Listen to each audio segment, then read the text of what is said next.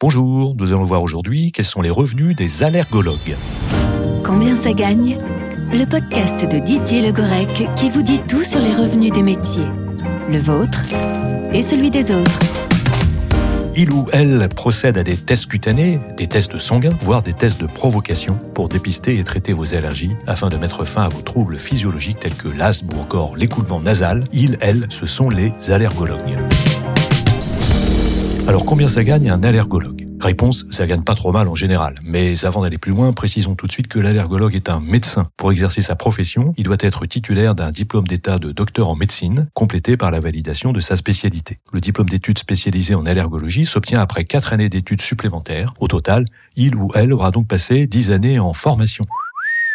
Comme tous les médecins spécialistes, l'allergologue fraîchement diplômé pourra ensuite exercer en hôpital ou en cabinet libéral. Dans le premier cas, l'hôpital, il gagnera entre 3300 et 6000 euros net par mois environ.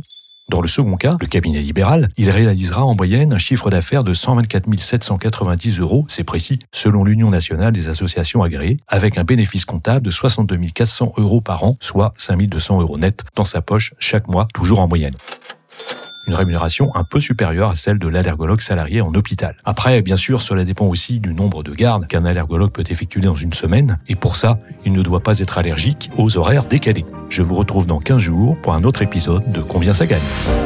Combien ça gagne? Un podcast de Didier Le Grec.